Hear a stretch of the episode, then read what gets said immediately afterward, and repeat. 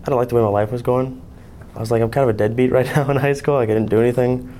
I had a job. I liked the work, but it's like I'm not gonna spend my whole life working as a machinist. So I needed something to, to kickstart my life. I looked to the military, and the Marine Corps was like, well, we're gonna fix it. Like we're gonna make you a productive person in society, but it's not gonna be fun. I was like, oh, I'm down for that. I thought he was going to be a nerd myself. I thought he was going to be one of these guys playing with the video games all day. That's when he saw me join the Marine Corps. Okay, it'll make you a man. If you go in as a boy, you'll come out as a man.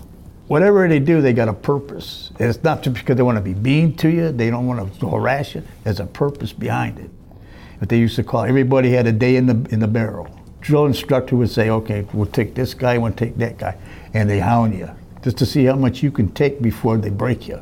And there was a purpose behind it. Give you a stamina, build your strength up. It's 13 weeks of hell. I guess is the best way to describe Yeah. it.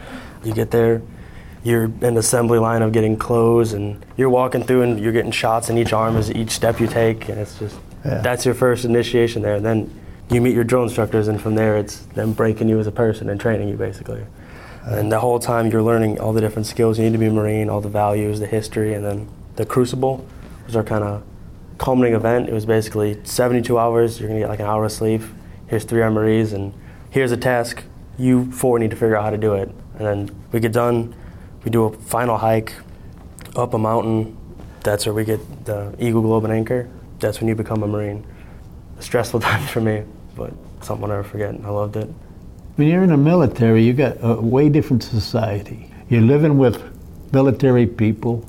You're always around a lot of military people. You're living in two societies, really. I mean, to come back and get, like, he's got to get oriented with the people around him are all aren't military. They're going to do what they want, you know.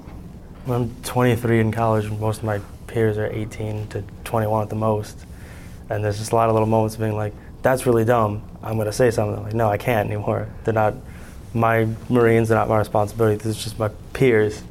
We were walking back to my car and by Beacon, and someone just threw trash and just walked away. And I like, the, I was with one of my friends, and like, they saw me like about to start yelling, like, no, man, it's not your problem. I'm like, like, I just got frustrated. I'm like, that's something I would choose somebody out for before. It's weird going to college and it's a little more, everybody's a little more introverted and less open. Uh, I think I scared a couple people when I first got here. That's a hard change too.